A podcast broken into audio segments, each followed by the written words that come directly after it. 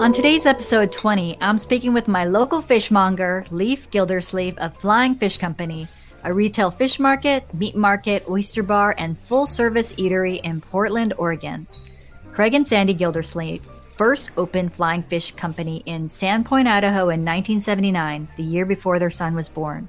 Leif, now president of Flying Fish Company and second generation fishmonger, has spent his entire life around fish, including an aquaculture education at the Harbor Branch Oceanographic Institute in Florida. In 2010, Leif moved to Portland, opened a fresh fish food cart, which grew to a fish shack, which then expanded and moved into Providore Fine Foods, a local high end grocery store and fresh food market.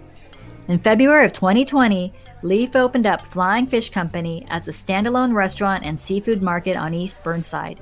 His mission from the very beginning has always been to source and curate the highest quality local, seasonal, sustainably harvested ingredients available. Because in doing so, he believes this is the best solution for our environment, the coastal fishers, and his customers.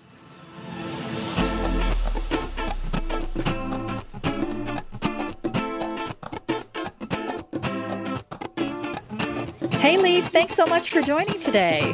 Hello, hello. Oh, I'm excited to talk to you because, you know, I love seafood. I'm the only one in my house who like really loves seafood. Because I grew up eating seafood. I'm in this house of my husband who grew up in Colorado, like not surrounded by water at all. And he doesn't like to be, he doesn't like to admit that he doesn't like seafood because, you know, he doesn't want to be that guy. And my kids, I'm working on them. I'm working on them. So, um, I know you're like my kind of people, so I'm excited to talk to you. Absolutely. Well, your family's not the only person that doesn't like seafood, and I, I love a challenge when those people come about in in my presence because it's like my challenge is to like give them a taste of something that makes them like seafood because it's an amazing resource and protein and, and it's so healthy for you and sometimes all people need to do is just and eat an, a piece of something amazing and incredible and they're like oh wow that's different than i ever had right Love it. I, I often feel like maybe they had a bad experience or they just weren't exposed to it and then the times that they were it was prepared by somebody who really didn't know what they were doing and so you know of course you're not going to like it. Of course you're not going to like a vegetable from a can or like the first time that they had something, you know, uh, could have been a school lunch experience and they're traumatized you know, for the rest of their lives, they think they don't like something.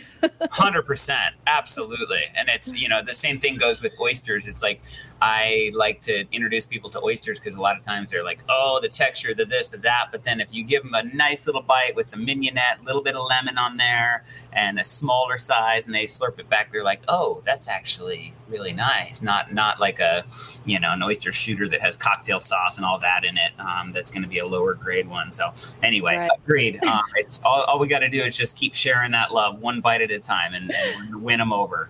Yeah, absolutely. And your place is just incredible. I mean, it's um, for people who don't know, it is like when people think of like go ask your neighborhood fishmonger. Like the, these days, not every neighborhood has a fishmonger. They've got your grocery store, your big chains, and you know the people working behind the counter. They may not know anything about the fish that comes in. They just put in the case, right? Whereas if you go to your place, it, it really feels like you could ask all questions. It's you know obviously it's the things that are coming in are seasonal. You can't it's not the same stuff all the time. It's rotating whatever is fresh. And so you really feel like you're going to go and it's like a well first of all it's like a full service restaurant too. Explain to people like the fact that you guys are a restaurant you um you retail store all that yeah, you know, and and that that brings such a good point um, of what you just said. Just to start off um, off the top is, you know, I I have a family history of being in the seafood market, and we can we can talk about that a little bit more in detail. But um, you know, I have all this education and and um, knowledge about seafood, and this business started off with me just selling fish out of a truck. So of course, my oldest customers in Portland about 11 years ago were just coming to me, and I would feed them with all this great information and give them that one bite. Um, you you know, sell them a piece of fish and just earn that customer base one at a time. Now I've got 29 employees. So really the challenge for me is to train all of my employees, or at least the front of house employees, but really back of house as well, on all these important topics about seafood because there is so many complex topics that um, you know even somebody that works in the service industry and the food industry doesn't know. So it's my goal to do trainings at least monthly or, or bi-monthly where I set my staff down and I'm, I'm recording those and I'm sending them a link to those uh, so mm-hmm. that they mm-hmm. know about catch methods, about you know wild salmon and what's in season and and and all those sort of different topics, so that when these customers, whether they be an old customer from 11 years ago or a new customer, they still get that same experience from when I was in the truck doing it myself. Um, and, you know, I, I also have, for that matter, a lot of people are like, oh, you should open up a shop in X, Y, or Z, wherever it may be. And of course, like that'd be wonderful to have flying fishes in all these places and for me to be able to train people and educate people in all those places. But guess what? I ain't going to do it. Mm-hmm. So my goal is to do platforms like yours here on a podcast, um, interviews on media, anything that I can do to get the word out there and educate. And I'm really I try to be as transparent as possible about sourcing and why we sell what we sell or use what we use for ingredients, um, so that you know this is a replicable model elsewhere because I'm not going to open places everywhere, but I want to educate people so that they make better choices when it comes to their food and mm-hmm. you know just all the all the good good stuff that will help to hopefully fingers crossed um, change the tide a little bit on the environmental impact that humans are having on the planet right now. Right, because you are definitely more than just a market and a restaurant. Like it is for you, it's this mission is very important. I know that if anybody has any questions, like they go to you, you will have you'll give you'll give the the the real answer. You know, we talked about we were on a segment together about the movie when Seaspiracy came out, and you know there was so much hub hub in the industry about you know no no seafood is sustainable and the only seafood that's acceptable to eat is no seafood. And you know just even if you don't know anything you're like really? I mean it's worse than what? I mean so uh, tell us about that. I mean when people say that, that does that just make you angry or? No it brings up a really good point because you know uh, if if there's such a difference of a documentary that you know educates or brings awareness to a subject that it's very clear that is um, needs additional focus and attention and regulation and to make sure that we're not over over harvesting the ocean and that we're taking care of the fish that we do catch and not discarding bycatch and all these important factors and that we're not killing whales and dolphins and what mm-hmm. the f um, are we doing um, so right. absolutely yes i agree that the the principle of that movie uh, seaspiracy in general was um, let's say good. Um, mm-hmm. Maybe that's not even the right word for that one because that film was far from good. Um, the challenge I had with that film was um, a it was it it was a hard film to get through um, for me being a fisheries guy and an oceanographic kind of a, a, a guy um, the gore the the the, the nitty gritty just like wow blasted in your face um, the issue i had is that they they just stated a bunch of um, really overzealous facts that weren't actually facts they weren't mm-hmm. scientific mm-hmm. they were just like like what newspapers do like headliners that said mm-hmm. that x y and z happens um, they didn't highlight any of the good examples of of true sustainability of some of the um, fisheries and some of the areas that are doing the good work. Um, and then, lastly, their solution to not eating fish is just not realistic. Right. You know, we we so many people in this world depend on fish as their seafood, as their protein, as their main protein source. So to have a vegan propaganda say that oh, the solution is just not to eat fish, that's just that's just uh, there's an underlying reason why they did that film. So so mm-hmm. you know, a lot of overstated facts, not a lot of real details not good solutions and they just didn't highlight the the positive stories of sustainability which there absolutely are as well right so, you know, for somebody like myself, I mean, I care about um, sustainability. I care about the environment. I'm going to do um, what I can, you know, but a lot of times I'm going to the store I don't know a whole lot. I, You know, I, I might pull out like a guide or something like that. But for people who are just shopping because they're cooking, you know, a lot of people are listing, or just people who obviously sustainability is important to them. You know, but they go and they're they're they're assuming that they're going to a. I mean, let's assume they're going to a better grocery store, right, or some sort of fish. Maybe they're going to your flying fish, but for you they can go and trust that you, you, anything that you're selling is sustainable but like if they're going to maybe a larger grocery store what should they be looking for? And is all farm raised bad? Uh, you know, what do you think? oh man, that's, that's such a good question. I love it. Um, you know, I you're absolutely right. Like, not everybody is in Southeast Portland where they can come to Flying Fish. So, you know, what kind of information can I give them to go to um, their day to day, week to week grocery stores or markets where they go? And um, you know that that is that is a, a wonderful point.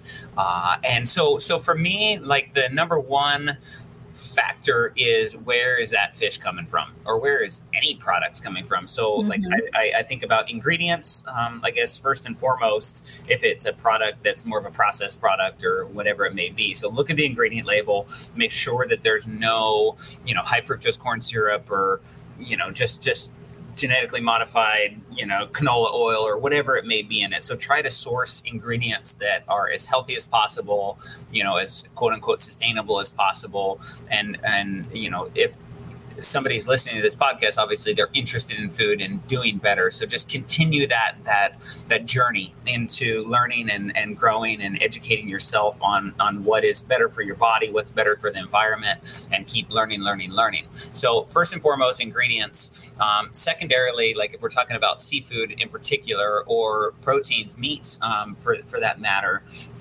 it's really important to me where it comes from. And i think that's probably the in general the number one factor of uh, of of you know choosing the the best products is where is that product coming from. So um, yes, there is the sustainability guides. One of the big ones is the Monterey Bay Seafood Watch, mm-hmm. which it used to be an app. I, I, I know they're changing right now, which is they're back asswards on what they're doing apparently because they're changing back to like you got to go to their website to check your species. So if you wanted to buy tilapia, which I don't necessarily recommend tilapia because we have better options here like rockfish, but mm-hmm. if you wanted to buy uh, or if at your store they had tilapia in there, you could go to the Monterey Bay Seafood Watch website and type in tilapia, and then it would tell you that the tilapia from China is a big time red listed no no because they're just not raising it in good um, good quality water. The feed right. Is not good. Mm-hmm. Um, but then there's some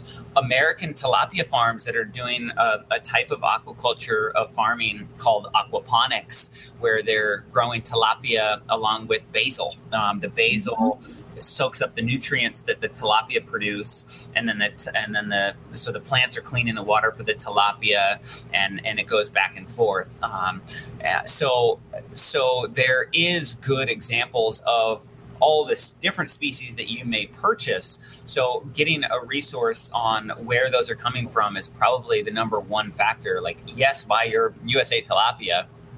No. Yeah, because that was a big deal for a while. You heard, you know, oh, because you know people loved tilapia when it first came out because it was, you know, basically like a neutral whitefish. Everybody kind of liked it, and then you saw this like news about no, no, don't ever buy tilapia. It's like the garbage fish and blah blah blah. But you're saying like that, you know, it depends on where you get it from, right? Absolutely. Yeah. No, it, it is. That's probably the number one factor. In general, I would say that if you can buy your seafood from USA, that would be. If you never even looked at a, a sustainability ranking thing like the seafood watch that I was just referencing, and mm-hmm. you just watched where things are coming from and that was your only decision maker, you would still be in much better shape than if you didn't. So in the United States, we have great fisheries policy. Um, mm-hmm. It's our management of our oceans um, that, and those that management goes to off to 200 miles off of the coast. It's called the exclusive economic zone. So mm-hmm. we control that coastline up to 200 miles out, and we have um, councils that deal with scientific data about how many fish are out in the ocean. They do, um, you know, they go out and do tests and to determine um, total what, what's called biomass in the ocean, and they determine how many pounds of fish the commercial fishermen can harvest before they have to stop, so that we always make sure that there's enough fish in the ocean. So if you were to just buy USA seafood because we have stringent um, fisheries policy in place, you mm-hmm. would good shape as far as sustainability and the quality of our seafood that comes off our coast is exceptional. We have a wonderful amount of seafood that comes off our coast. Um, so if you can find USA, buy it because it's amazing and mm-hmm. and otherwise, what happens is a lot of that seafood gets exported to Asia and primarily because they're willing to spend more money for our high quality seafood.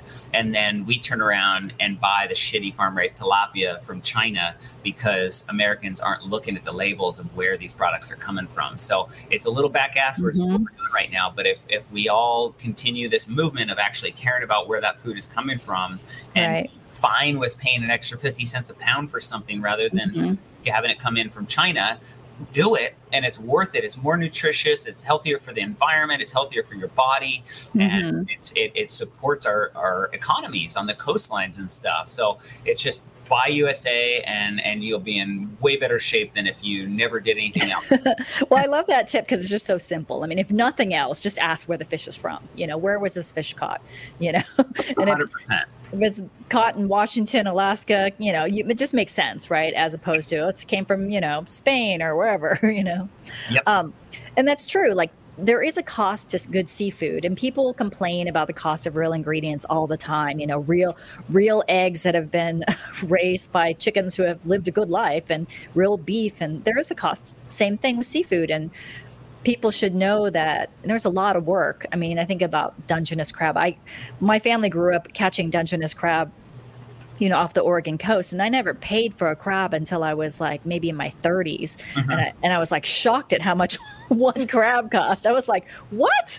Like, I, I always think of it as like cheap, like free. Like, we, you know, we caught the full amount that we could. And so even now, you know, I'm not crab fishing very often, but, you know, like some, um, and I might want like a Christmas crab. You know, I'm trying to I'm trying to start a tradition at my house. People who know me, like every Christmas, I'm like Christmas crab, let's do it. You know, because um, that's you know when the crab are really great. But Absolutely. I'm always like a little sticker shock. But then I think about how much work it is to catch crab in the dead of winter off the Oregon coast. And yep. it's not an easy job, right? It's brutal. It is absolutely brutal. Listen, I go out fishing with my fishermen um, in the summertime and the shoulder seasons. I don't. I haven't gone out there in the dead of winter when the crabbers are out there, but those guys are tough son of a bitches. Um, right. They're risking their life, literally. Mm-hmm. Um, high seas, like uh, just nastiness. Trying to get in and out of what's called the bars is is uh, how you enter and exit the ocean. Mm-hmm. You know, whether it be the Columbia River Bar, where the Columbia River goes into the ocean, it's the graveyard of the Pacific. There's oh, yeah. that have sank out there. Same thing goes with Garibaldi and Newport, um, where these places where you enter into the ocean is super dangerous. They're salty humans that are out there um, providing us with an incredible resource that we should be willing to pay a little bit more for versus mm-hmm. a blue crab meat that's pasteurized in a can that lasts for two months from stupid Philippines. Yeah. Um, get at Costco. it's just absolutely just don't buy it don't do it. Right. It's not sustainable. It's not supporting our economies, and mm-hmm. and pay the extra fifty cents and just mm-hmm. honor those people that are out there getting it. Honor the animal that we're sacrificing to be able to eat that protein, and and those little bits of really I consider that just energy. Um, mm-hmm. that, that's, that's, energy that you're putting into your food of thinking about it and being grateful for that food um, and that resource, and just that little bit of attention into that mm-hmm. Can give our body so much more nutrients and and the energy that we need um, rather than the alternative just just like the boneless skinless chicken breast that you don't really think that that came from a real animal. Um, oh i know. you know and it's just like it's just blank. And same with the tilapia from china that's just shitty farm raised tilapia. They're not giving mm-hmm. them good feed. It's just void of any real nutrition or flavor or energy. So if you can really like be one with your food and, and mm-hmm. think about where it's coming from and even that alone I, I feel like is is really impactful well, I love how passionate you are about this, and as part of it is I know that you grew up in a family where this is like your life from like from the time you grew up. So tell me about you know Flying Fish Company. You're founded by your parents, right? And then you grew up in the business in Idaho. I looked up where. I looked up yeah. where because I was like, where in Idaho? Because there's no water in Idaho. But you know, yeah, the, the ocean, the ocean on high tide, sometimes that water um, reaches all the way to Idaho um, through the dams in the Columbia and the Snake and all that. It eventually gets there. A little bit of salt water. So we know.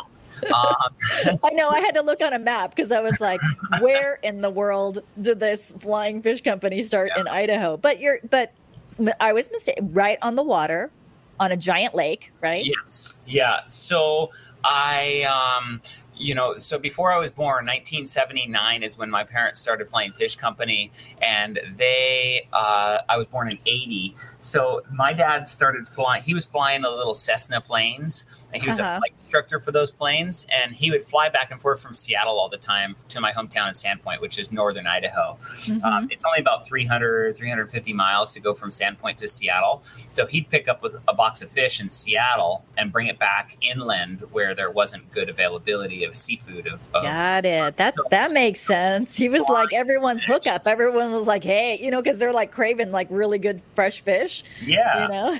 yep. Yep. So that's how it started. And then in my youth, like he had a um, fish and chips restaurant early on, and kind of went through a couple different restaurant things. But we always had this little market going. Um, for a lot of years, it was just a fish truck on the corner of the Sandpoint Superdrug. Um, mm-hmm. outside of like across the street from Safeway. So you could either buy your shitty fish from the Safeway fish counter or on Wednesdays or Fridays, you could come and get your fish from Flying Fish and get the rest of your groceries at Safeway. Mm-hmm. So as a kid, I grew up helping package fish and selling it in the little market. And it was just a part time gig. So it was Wednesdays and Fridays we would sell. We would get that fish in on Tuesdays and Thursdays and package it for the next day sales. Mm-hmm. Uh, so as a kid, that's what I grew up with. Um, my dad um, went to Scotland with his old boss um, almost every year and uh, to go play golf. And I would cover the business, run the business while he was gone as a teenager. Um, so that was like my first like learning about paying bills and and ordering responsibly and and and running the business. So not over ordering, so we didn't have to freeze up too much stuff and. Mm-hmm. So that was my youth growing up around seafood and learning about quality and how fish is supposed to smell and when it isn't good, what it smells like. Um, in in high school, I was a foreign exchange student um, through Rotary Group. I lived down in Ecuador, and mm-hmm. one of my mm-hmm. families down there was a shrimp farming family. So I spent a lot of time on the shrimp farm down there when I was there for a year and I ended up getting interested in doing more of that. I was I really liked the you know the physical aspect of growing something, um, having live you know animal husbandry, uh-huh. and, like the equations of like food ratios versus how many pounds of shrimp you get out of the ponds and all that sort of stuff. So I I went and uh, studied aquaculture in college at an oceanographic institute down in Fort Pierce, Florida, called Harbor Branch Oceanographic. I know uh, that sounds pretty serious. yeah, it was cool. It was I lived right on this campus where there was uh, research vessels that would go out and had submarines on them that would go down to like three thousand feet underneath the ocean. Oh, how fun! Marine research, and then um, on my department for the aquaculture, we were raising uh, clownfish for the aquarium um, mm-hmm. trade, so that you didn't harvest clownfish from the wild. Um, we were doing, um, you know, tank grown like hybrid striped bass and then shrimp and everything and clam aquaculture. So I learned a lot about different stuff with that.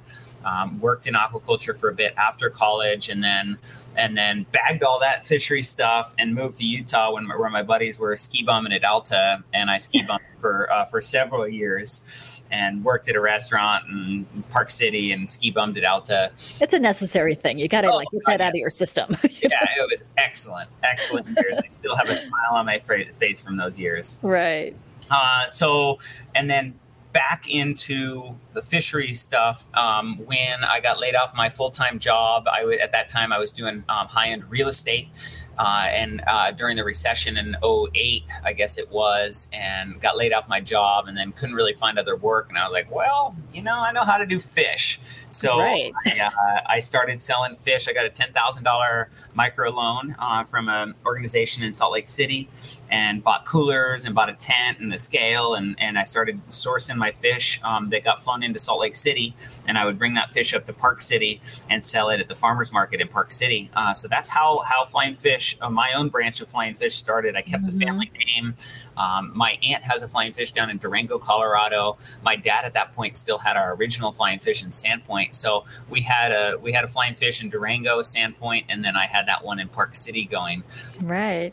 Yeah. So the fly, the flying fish that totally makes sense because you know I was thinking of just you know the actual you know breed of fish that well, there's a fish called flying fish i feel yes. like there is right the one that's on your logo but your your fish was actually flown in so to parts of the country where they may not have access to like the highest the freshest quality fish so that's that's Absolutely. really really great Yeah. So I have to ask you a question about, you know, when people they see like frozen fish or fresh fish, and sometimes, you know, I know that sometimes the, the frozen fish is fresher than the, the the fish that people think is not frozen, but and sometimes the fro- the fresh fish was at one time frozen. So can you explain some of that?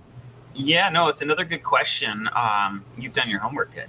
Well, uh, I, I like seafood and I yeah. buy and I ask, was this frozen and thawed or, and sometimes I'll buy things knowing that it was uh, frozen off the boats and it was like flash frozen, like the technology that they have these days. Like, is incredible. you're absolutely right. No, you're you're right on target with that, and that's why it's such a good question. So so here's the deal.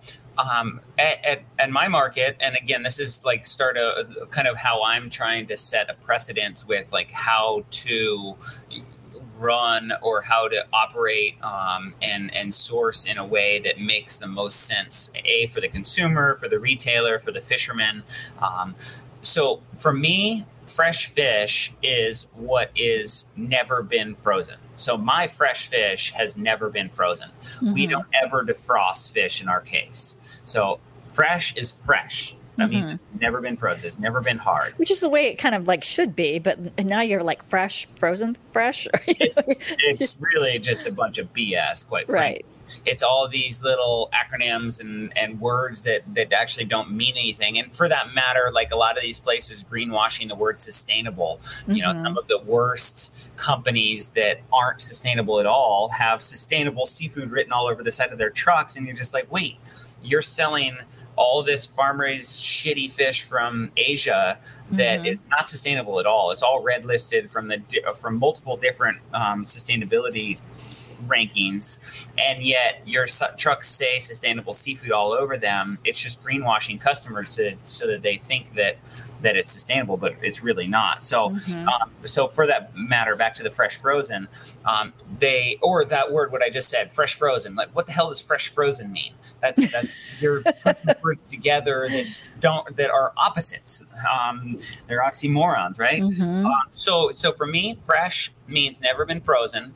Um, frozen fish um, in in my market is the wild Alaskan sockeye salmon that was harvested last month or um, six weeks ago in July and frozen up in Alaska after it was harvested and it's remained frozen that whole time. It's shipped down on barges and stuff, so it doesn't take a lot of carbon um, footprint because it doesn't need to get flown down. Mm-hmm. So it gets shipped down here on barges, and then I still sell that. I sell that in its frozen state. So you can come into my market, buy that piece of frozen Alaskan sockeye, which is a great quality, super sustainable, handled properly. You keep it in your freezer and defrost it when you're ready to eat it. Mm-hmm. I, what I'm not going to do is I'm not going to defrost that fish, put it in my case, and then you then it's ready for you to cook in 30 minutes. Um, because mm-hmm. for me, when as you as a busy market you don't know exactly how much to defraud or how much product that somebody's going to come in and purchase that day. Um, mm-hmm. So a lot of times these places will have extra product um, defrosted. Let's say if they're defrosting fish, now that fish that was defrosted is like three days old or five days old or whatever the number is after a fish has been frozen up um, and then defrosted, it doesn't last for as long as if it was just fresh out of the water. Fresh mm-hmm. fish out of the water, actually, if handled properly, can last for 10 to 14 days, um, mm-hmm. um, typically in its whole form, so that you don't have the fillet um, having bacterial growth on it because there's more surface area. Um, mm-hmm. but fresh fish can actually last quite a long time.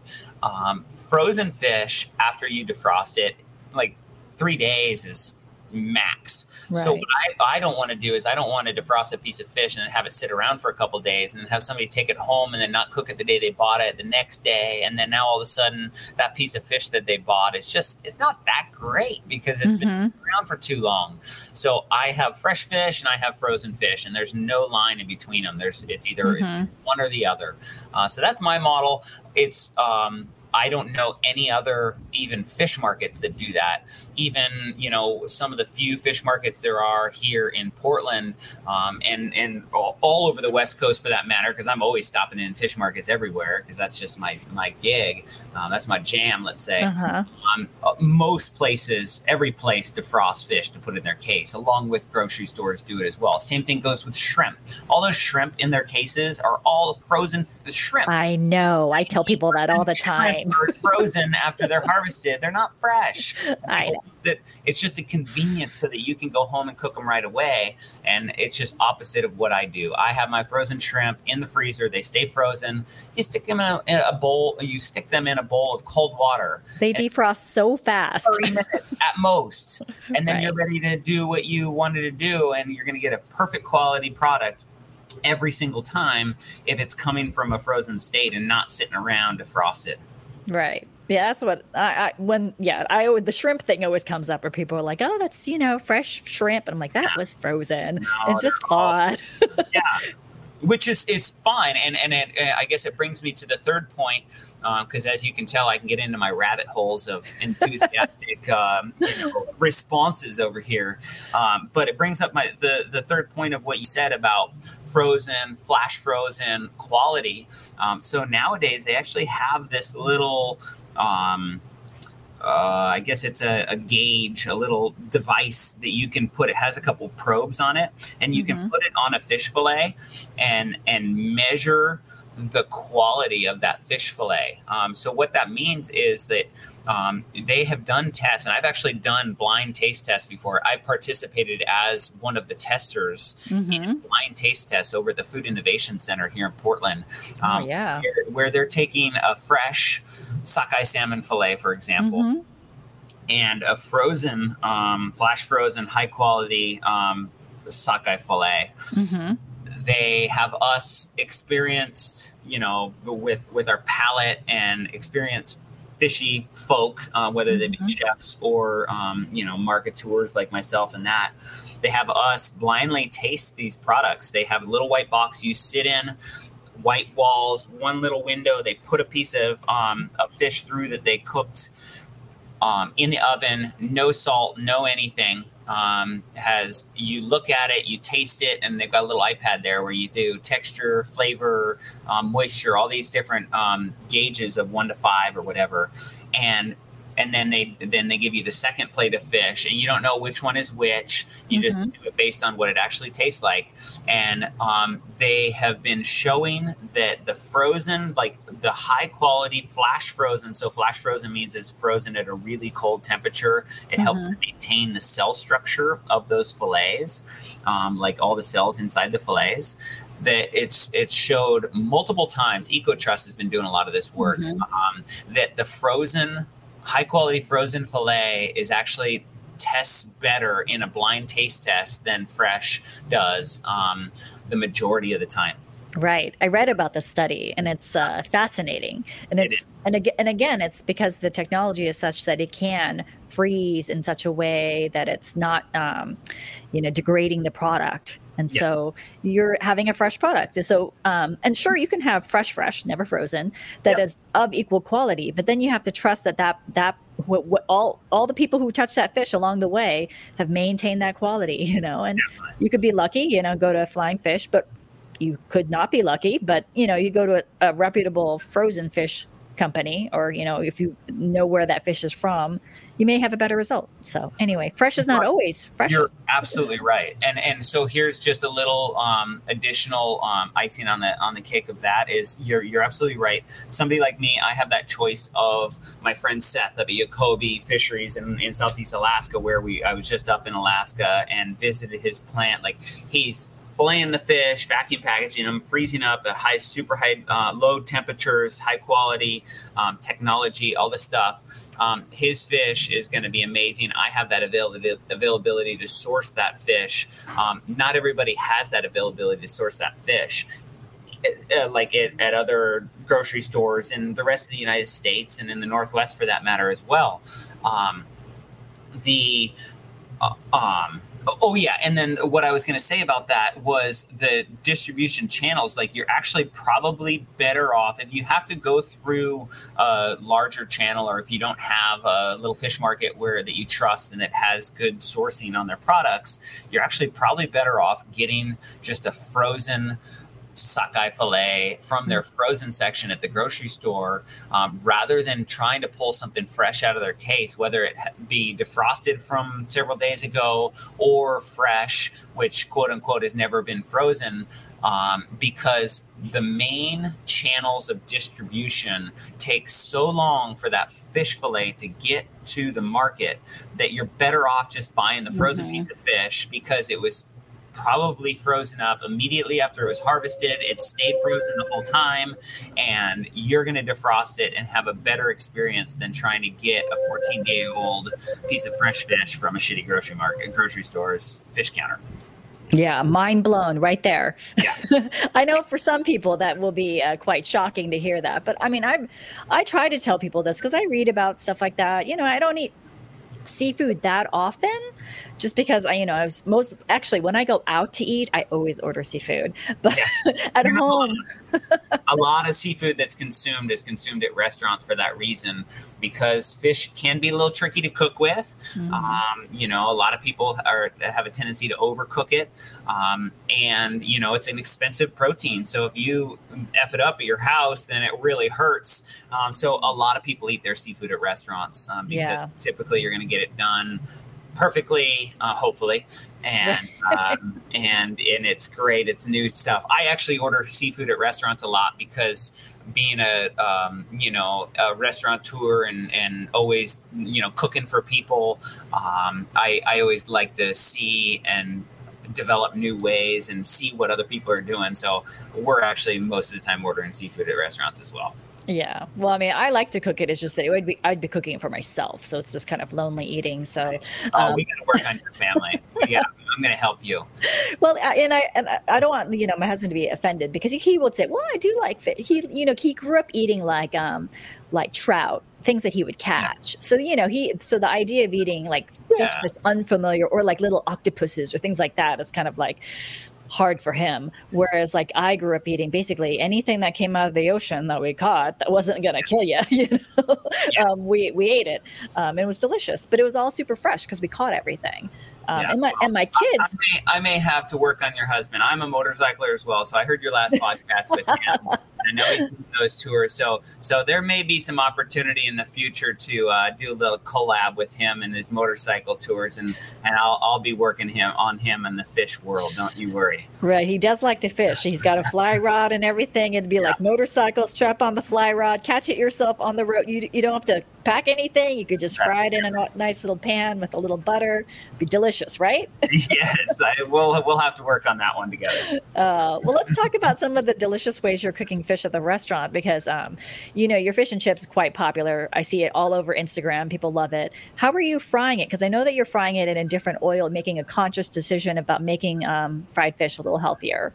Yeah, for sure. So we um, we use uh, non-GMO rice bran oil. So it, it really goes across the board on all the ingredients we use. A lot of the stuff uh, we you don't even know what we're using because you don't have to put all the ingredient lists on the menu and stuff. It's not like a grocery store where you have to have full ingredient lists. But what we do is we source the highest quality ingredients all the way throughout. So we're using grapeseed oil um, uh, in like the vinaigrettes and stuff for the salad dressings, whereas like most restaurants just use the canola oil or maybe a canola mm-hmm. oil blend with olive oil because it's cheaper. Um, but it's not as good for your body. It's not as good for the environment. The monocrop agriculture, all that sort of stuff. So we try to, um, or we do use great quality ingredients all the way throughout, even if you may not see them listed on the menu or um, that. And that's part of my challenge is being a sustainable restaurant and sustainable seafood market. It's always really challenging to tell the story, um, mm-hmm. find ways, and, and that's why I do these sorts of things as often as possible and and and educate and be a resource of this information because um, really, like most of my customers just know and trust after all these years of me talking and doing and you know walking the talk. Um, they know that we are making those those good choices. Mm-hmm. Uh, and for me, what's really neat is when the customers give us a review and they're like, "Man, that food was incredible, simple." Um, not too oily, and it made me feel good after we got done. I didn't feel bloated. I didn't feel full. I don't feel guilty for eating this um, fish and chips or something because we're trying to use the ingredients that are going to be healthy for everything from the environment to you to us using them. Um, so yeah, so we pay 20% more at least on so many different products that you just never even see what they are. But one of those is the rice bran oil that we use in the mm-hmm. fryers.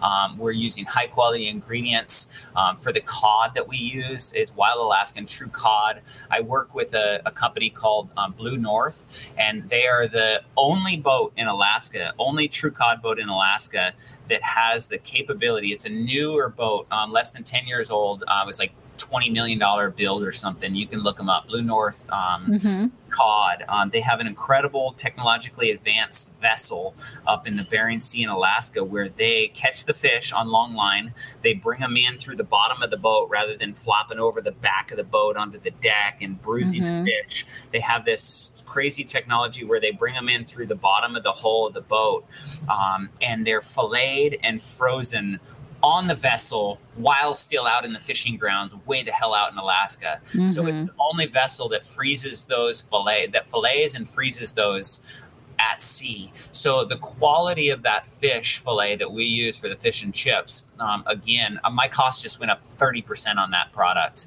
Um, so it's it's on as you may have seen from everything else going up with costs right now, our supply chains are just crazy. It's really difficult to run a restaurant right now. But I have Absolutely. really good sources to all this. I'm not going through broadline distributors to get all this stuff. I source most of my products as direct as possible. Uh, and then I, of course, have some fills that I have to do with those broadline distributors or with uh, seafood distributors. But in general, I'm not getting, you don't see the Sysco truck in front of flying fish because mm-hmm. that's just, it's just not the category. It's not sustainable. They, it's just too much volume that those places need to supply their restaurants that they're supplying. And that's just not it's just not sustainable. Mm-hmm. So as as as high quality of ingredients as possible, as simple of cooking as possible, not overcooking products. You know, a light sear on the scallop, enough to get that texture on the top. We literally use the grapeseed oil, get it smoking hot pan, sear the one side of it, mm-hmm. um, for like three minutes, flip it over, throw a little um, dollop of, of butter in there, let it finish for another one minute, and it goes on the plate with some finishing salt, and and that's it. Like it, when you have really good ingredients, uh, then and quality products, then you just don't need all the extra fancy stuff to go along with it. We're just really letting that letting that food um, and ingredients speak for itself. Right. And you're talking about cooking. I know I noticed that um, in the last season of Top Chef, the one in Portland, yeah. um, the, the, cheftestants came to your market to shop. They got a chance to shop at your market. And you know, Tom Colicchio always talks about, oh, they cooked that salmon too hard and like all the albumins came out, you know, like the, yes. the white part of the it's but at the same time, you know, people are always trying to get that crispy skin. You need to have a hot pan to get the crispy skin. And yeah. what do you do? I mean, do you crisp it I mean, you need it hot because you need it, but is it just then you turn it down? Because I mean, is it that bad of a thing? Because now I don't know if it is or not, but now when I go to a restaurant and cook, you know, buy some salmon or whatever, I'm like, oh, they cooked it too hard. But I'm basically just doing my version of Tom Colicchio saying that, you know, not that I really care. but tastes good, it tastes good. Absolutely. Yeah, no, super hot is is super important. Most most seafood cooking um, can be done pretty hot and pretty quick. So, like I mentioned, the scallops, um, yeah, same thing with the with the crispy skin. Um, definitely super hot pan. You know, really good quality cooking um, equipment is is really the ticket as well. I'm a big fan of Finex. Uh, you know, made here in Portland, mm-hmm. Um, and um, and it just has a perfect that it's a finer cast iron. the surface of it is uh, so it has less chances of sticking, uh, mm-hmm. especially if you have it seasoned real nice. Um, I don't use much nonstick anything. I just don't think that that's, you know, as it gets chips and stuff in it, it is ingredients, it's chemicals and shit that can cause cancer, and, and I'm not down with that. So I try to use stainless steel and cast iron as much as possible. Um, grilling is is amazing as well for seafood. Um, so just real quick, simple um, mm-hmm. cooking, definitely hot cooking, and take it off early. So yeah. a lot of the things that people, a lot of times people will cook it and they're like, oh, it doesn't look done yet, doesn't look done yet. Okay, okay, it looks done, and then they take it off, and then once it hits the plate and sits there for the three minutes before you actually sit down at the table or five minutes, it's now overcooked because it was done when it came off the grill and then it went from that done which is like a medium to mm-hmm. all the way to the um, overdone um, in in those couple minutes of taking it off so take it off early take it off when it's still medium rare and then it'll get to the table and, and finish cooking on the plate um, to a perfect medium like awesome, awesome flavor and texture and moisture. So just take it off early. Don't overcook it. Cook it hot. Cook it quick. Use good ingredients, and um, you're just you're guaranteed right. to have a good good good experience yeah because there's you know when it comes to fish especially there's very few fish that um, benefit from like long cooking. you know, you can eat it raw. Most most fish, if it's fresh, can be eaten raw. So if it's slightly under, it's better than over, in my opinion. Um, yeah, and for that matter as well, I think it brings up a good point as far as raw and uh, food safety and that. Um, you said most fish can be eaten um, raw if it's fresh, and there's actually the fish that can't be eaten raw um, just need to be frozen, and then you can eat them raw. Hmm. So, so it's actually the freezing process. Um, as long as it's there's a, a, guideline with how long it needs to be frozen for in order to make that food safe. But for mm-hmm. example, wild salmon, you can't just catch a wild salmon in the Columbia River and then slice that sucker up and eat it raw. It'll get there's there's a parasite in that. Oh fish, yeah, potential mm-hmm. parasite in the in that fish, like tapeworms kind of um, parasite. Um, all you need to do is freeze that fish up for a week in your freezer that's at you know zero degrees or whatever, and that kills all those parasites. Then you can slice it up raw and just eat mm-hmm. it raw. So wild salmon needs to be frozen first before you eat it raw. Mm-hmm. Um, along with halibut. Um, if you want to make ceviche with halibut, you actually need to freeze that halibut first before you make the ceviche with it because it's another parasite fish. Um, Got tuna, it. Tuna does not need to be frozen first before you eat it raw. Um, mm-hmm. It can be fresh out of the ocean and slice that sucker up and have some sashimi, and it's amazing. Mm-hmm. But for salmon and most whitefish are actually parasite fish, so you need to freeze those up first before you eat them raw. Yeah, those are great tips. You know, my sister, my sister's family, they're big fishermen. They just got back from fishing. Um, but I love it when they catch the the lingcod that's like oh, blue blue. Yeah, blue one. Isn't that weird? it just looks crazy. Of course, you cook it; it looks fine. and it just changes. And it just cooks out to white. Yeah, it's so weird. Why is that? I mean, just I'm asking you because you're like a marine guy. Yeah. what makes it? What makes the flesh blue? You know, that that's a question. Um, it's it's something that you know I think a lot of people are still. Um, the verdict is still to be determined. Um, I, I so uh, it's some some good old Google searching on that one as far as like getting, getting the insight on different opinions of why that is. I don't know that there's been actually. Well, it's totally safe to eat. You know, yeah. it's always yeah. a it's always a great photo op. You know, you get this blue fish and people are like, "What the?" And you're like, "It's I'll cook it. It'll just be totally fine." Yeah, um, yeah. it's a natural phenomenon that happens out there, and um, who knows why? It's like a chromosome kind of a deal. Um, for whatever reason, um, they they produce um, blue. Um, same thing goes. Uh, have you ever heard of ivory king salmon? Ivory king salmon. Yeah, no, so it's, a, it's, a, white king salmon.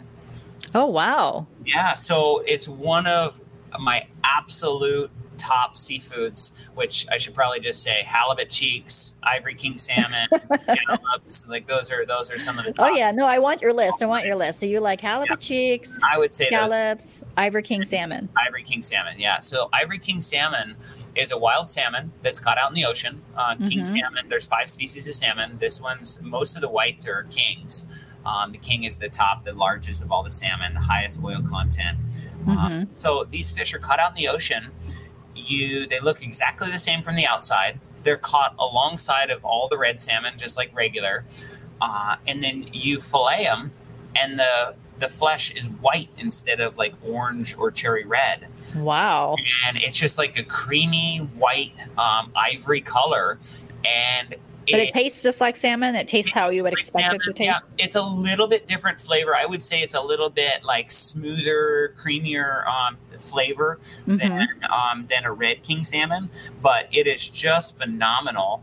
Uh, the fishermen get less money for those fish because the processors don't really have the market for them because the general consumer does not know what Ivory King salmon is, and they look at the salmon fillet. They're like, "Well, that one's just bland and pale. It's not, right. and I don't want that one. But in reality, that Ivory King salmon, if you guys ever see it anywhere, um, viewers or listeners out there, um, buy that. I promise you, don't overcook it. Salt and pepper, pan right. seared. That's amazing. This is the first time I've ever heard of it. Phenomenal. Mm-hmm. Well, that's that's a great tip. I'm going to keep my eyes peeled for that. And Speaking halibut, of, you got to go for halibut cheeks too. Just a little. Well, halibut cheeks, halibut of cheeks, course. You know, I mean, I grew up eating the whole fish. Like we never, there was no part of the fish we didn't eat. So it's like the whole thing. I mean, yep. Korean stews with like eyeballs in there. The whole head goes in the pot. You know, it's just I mean that's what I'm used to. I mean, maybe maybe that's the reason why my family doesn't want any fish because it's not a fillet. I want to throw the whole thing in there. They're um, afraid of what you're gonna give them. no, we'd catch we'd we go to the ocean. You know, my dad would go right into the surf or like off the rocks, catch something, whatever he caught, we collect. You know, and I think about it now. It's like, oh, those were those mussels safe to eat or whatever. We throw in like whatever into a pot with some, you know some really spicy like mix that we would bring, some green onions, and just boil a little pot right on the beach, and that would and serve it with some rice, and that would be like lunch. Yes.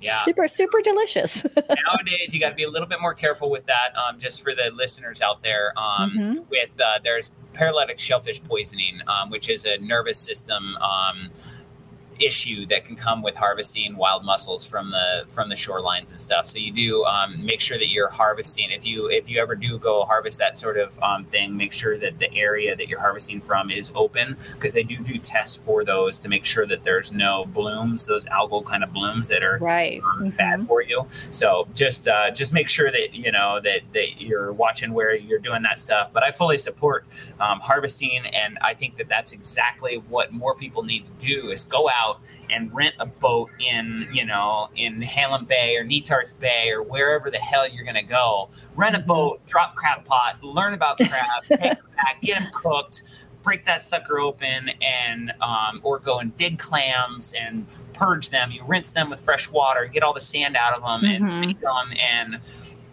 that is back to how we first started this conversation. It's just a little piece more of, of a, a, one step closer to getting to know your food and where your food is coming from. Because that sort of attention, every single time you eat crab after you go and get it yourself, mm-hmm. you reference that experience and you make a conscious decision about where that product is coming from. And it's just, it's that's that's the blessing of it all is to just just get to know where your food is coming from and pay attention. And aren't we so lucky that we live in the Pacific Northwest? We have, um, I mean, we went clamming with the, you know, we I, we went. There's razor clams, there's butter clams, purple varnish clams, there's uh, geoduck. I mean, there's all the stuff in the yeah. Pacific Northwest, which is incredible yeah. so much. yeah, the little gooseneck barnacles that you can harvest off the jetties. Oh, I know. Those things are crazy. They're good. They're like little crab, and um, yeah, you can little eels that are in the jetty rocks, and just all, mm-hmm. all sorts of cool stuff. Not everybody's as adventurous as you, but at least like start with crabs. Yeah, crabs are, you know, I know that there's many places where you can just rent crab pots and, you know, and if you catch them, you you catch one, it's fun, you know, you basically have to throw away most of them because they're too small. But it's it's the experience it's if you see. Females, yeah. Yeah, and it's fun and it's yeah, definitely oh it's the best.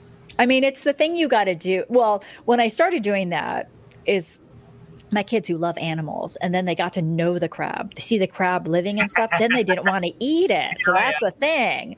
Like if i would have just brought home a dead crab they probably would have eaten it you know? Totally. So i have a uh, I have a rooster. We've got three little baby chicks at my house this spring and one of them ended up being a rooster and, and a, oh yeah. Have roosters in portland and not allowed. and, uh, and b they're freaking annoying. So i've been trying to get rid of this damn rooster and i've got some friends that are like well you should just harvest it and make a, a, a um, uh, coq au vin, you know, the, right. the rooster. And I was like, yeah, but my kids aren't quite ready for that yet. But I that is what they should do with it. But I got to find somebody else to do that. Oh, I know. You got to harvest it and give it to somebody else. If you, so once you name something, once I'm you name it, them harvest it. I'm not harvesting that. Oh, stuff. I know. It's true. It's really hard. It's all that kind of stuff is hard. Yeah. So like the crabs came home, they were alive, and you know they immediately got names, and so we Yeah. we can't. You know, of course, I was the brutal one because I ate them. You know, so I'm not gonna let them go to waste. But they've been traumatized ever since. So they don't, you know, we go to the aquarium and they see the lobster and it's all a friend. It's all friendly. Like when we go to the, you know, they see them all and they see them as animals. And that's great. You know, I, I think that people should recognize that fish and, you know, crabs and all these things are living creatures. And, but you, like anything, like beef and chicken, if you're going to eat it, be respectful of the life that was given up for you to eat it like cook it properly enjoy it don't waste it and you know and eat the highest quality you can get. Absolutely right and i love that. I love that's that's exactly um, what i started off saying um, with you with the boneless skinless chicken breast from costco. Mhm. um, they just don't have the uh, they they're not on customers who are buying those products people who are buying those products are just not honoring the fact that those actually were live animals. And and they they it, it does matter the life that they lived and the environmental impact of growing those animals and the food that they ate and the sustainability because you know with a growing population on this planet um, we've come to a maximum capacity of what we can harvest from the ocean and you know what we're producing. And now our population continues to grow Mhm. and we have a gap in between what we can harvest and this new growing population and the needs that this this population is going to have so we know that there's you know more people coming onto this earth and we need to raise food for them uh, and we need to do it in a more sustainable manner so now is the time for aquaculture for the conversations for the nitty gritty of doing it right and making sure that the steps that we're taking are sustainable for the planet, for our nutrition of our bodies, so that we can fight these viruses and bacterias and not Mhm. be so like stay in our home and sanitize our hands. And guess what? Like we have to be strong. Um, you know animals otherwise you know some little small thing is going to take us down or take the weak ones down and, and Mhm. um, so what we eat, the the chemicals that we use to clean, all these things are important about our bodies and the environment and how we're going to continue to cohabitate on this here planet Earth that we live on, and and just honoring that.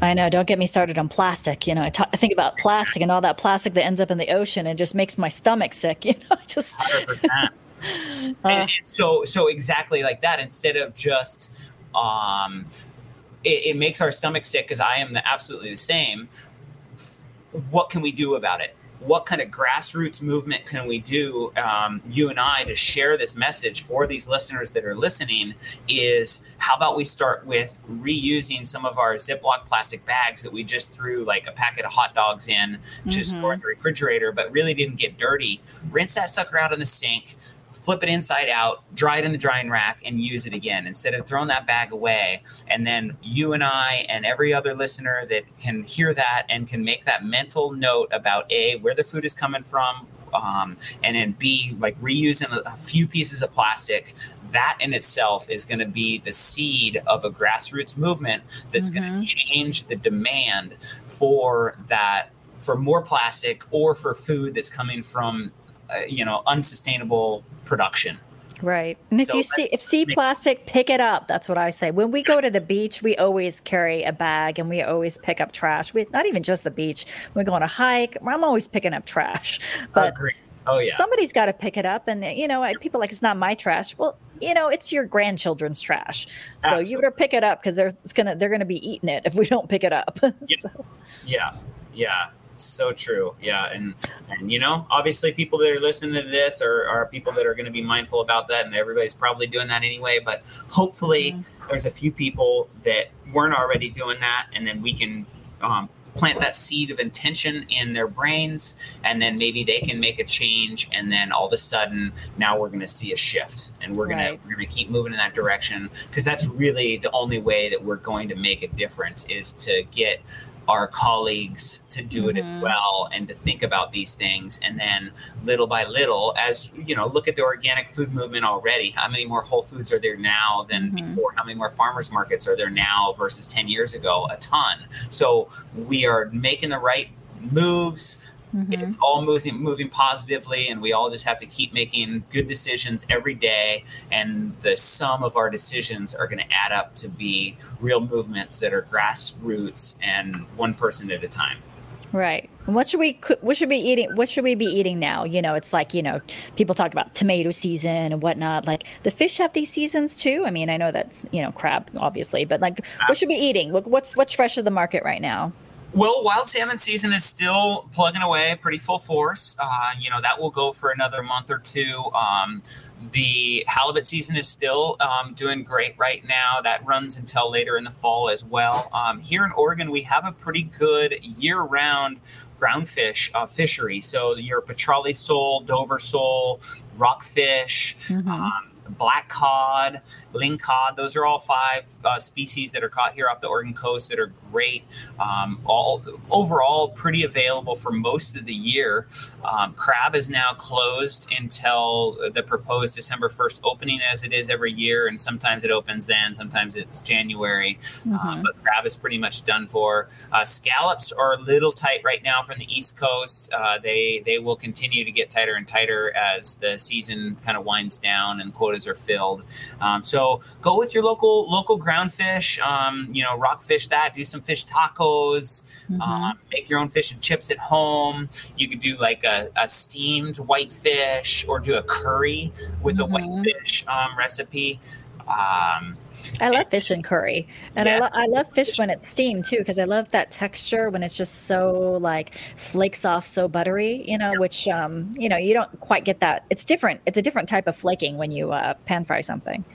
Definitely, definitely, definitely. And and lastly, like as you said about like what's in season tomatoes and that, I think one of the biggest things about our human production system or our needs of a production system are is we are so dependent on these broadline distributors that are bringing in food to these big cities like Portland from outside of Portland. Um, if and when those supply chains get cut off, we don't have much food in this city to last more than like a week. Mm-hmm. And I think that people just need to be a little bit more self reliant. So even if that means like growing a couple tomato plants in your backyard and having some tomatoes for this time of year, maybe you can them and save them for your, you know, emergency supply kit in the in the cellar or something. Or maybe just eat your own tomatoes and have one little bit of, of production that you have in your backyard or something. But try to be a little bit more self sufficient uh, and and be mindful of where the food that you're having to buy is coming from. Support your local economies at farmers markets and all that good stuff and and and enjoy. Just think about it and put that love and energy into the food you're eating, and and I think it's going to go a long ways. Well, that's great. I mean, that is just good advice to have. People should be self sufficient. They shouldn't depend on, you know, you should, it's nice to have a little backup. It's also nice, it feels great to grow something yourself and eat it. You know, I have a just I just have a couple I'm not a farm I'm not I do not garden. I and I I don't garden because the people around me garden and they all have an abundance of stuff which they they have to give it they give it to me. But I do have a few tomato plants and I was so excited to see the tomatoes come up because you know I grew it. Not really. I mean, but not myself personally. I think my my little my son grew it. Yes.